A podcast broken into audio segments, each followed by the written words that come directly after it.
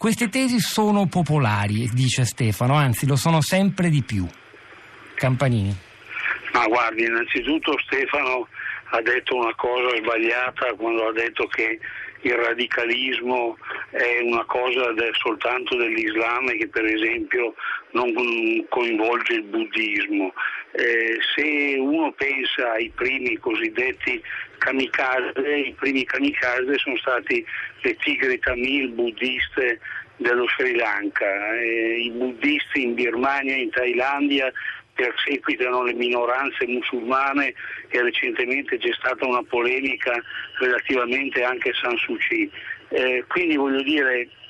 eh, la questione del radicalismo è una questione che coinvolge tutte le religioni e non soltanto l'Islam, questo è un primo equivoco da dissipare.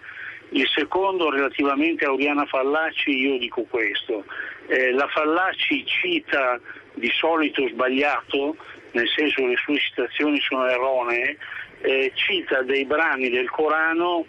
decontestualizzandoli dal discorso coranico generale, perché per esempio il Corano nel versetto 262 dice che i cristiani e tutti coloro che credono in Dio e compiono opere buone riceveranno misericordia dal Signore, oppure nel versetto 562, 532 afferma che chiunque uccida un uomo senza ragione è come se avesse ucciso l'umanità intera. Quindi ovviamente il Corano deve essere considerato nella sua totalità e nella sua complessità come libro sacro che contiene evidentemente indicazioni di vario tipo che devono essere interpretate dagli uomini. Il fatto che questo ascoltatore, Stefano, si allontani dall'Islam o intenda schierarsi con le posizioni della Fallaci. È una reazione, come posso dire, di pancia, se posso definirla così, eh, dovrebbe rimanere un po' più legato alle fonti e rendersi conto che le fonti parlano nella maniera in cui gli uomini le fanno parlare, cioè la colpa non è di Dio o dell'Islam, la colpa è dell'uomo che fraintende Dio e l'Islam e che pretende di parlare in nome di Dio. Questa umanizzazione, Nietzsche avrebbe detto questa, eh, questo essere umano, troppo umano della religione, è una cosa che sfortunatamente sfugge a molti, ma l'Islam contiene anche un messaggio di pace, non è univocamente un messaggio di pace, ma contiene anche un messaggio di pace che per esempio potrebbe essere meglio compreso se si demistificasse il concetto di jihad, un concetto estremamente frainteso e ci sono molti problemi.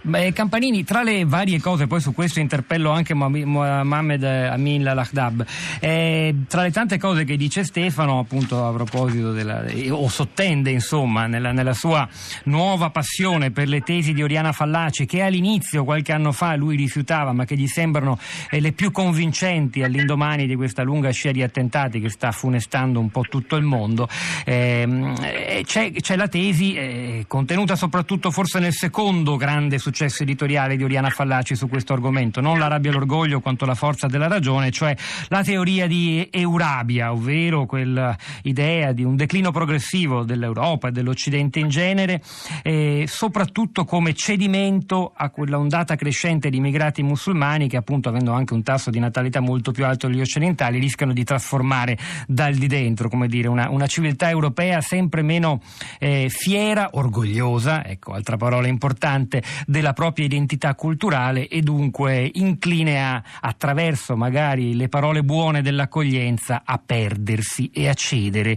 in un, in un conflitto, in un vero e proprio scontro di civiltà. Sono tesi che non ha sostenuto soltanto Oriana Fallaci con molto successo editoriale, viene alla mente per esempio un altro romanzo di grande successo, cioè quello di Michel Houellebecq, Sottomissione, che racconta di una Francia piegata a, all'Islam, anche se in fondo se guardiamo quello che succede eh, anche a livello eh, elettorale e preelettorale elettorale nella Francia di oggi non sembra aver proprio ragione nella sua profezia e, e che però ritornano e fanno molta presa, vanno insieme insomma queste due cose. L'idea è anche di un Occidente che via via si indebolisce, si sgretola e in fondo anche l'accoglienza e l'apertura sono parte di questa crescente debolezza. Campanini di nuovo e poi alla DAB.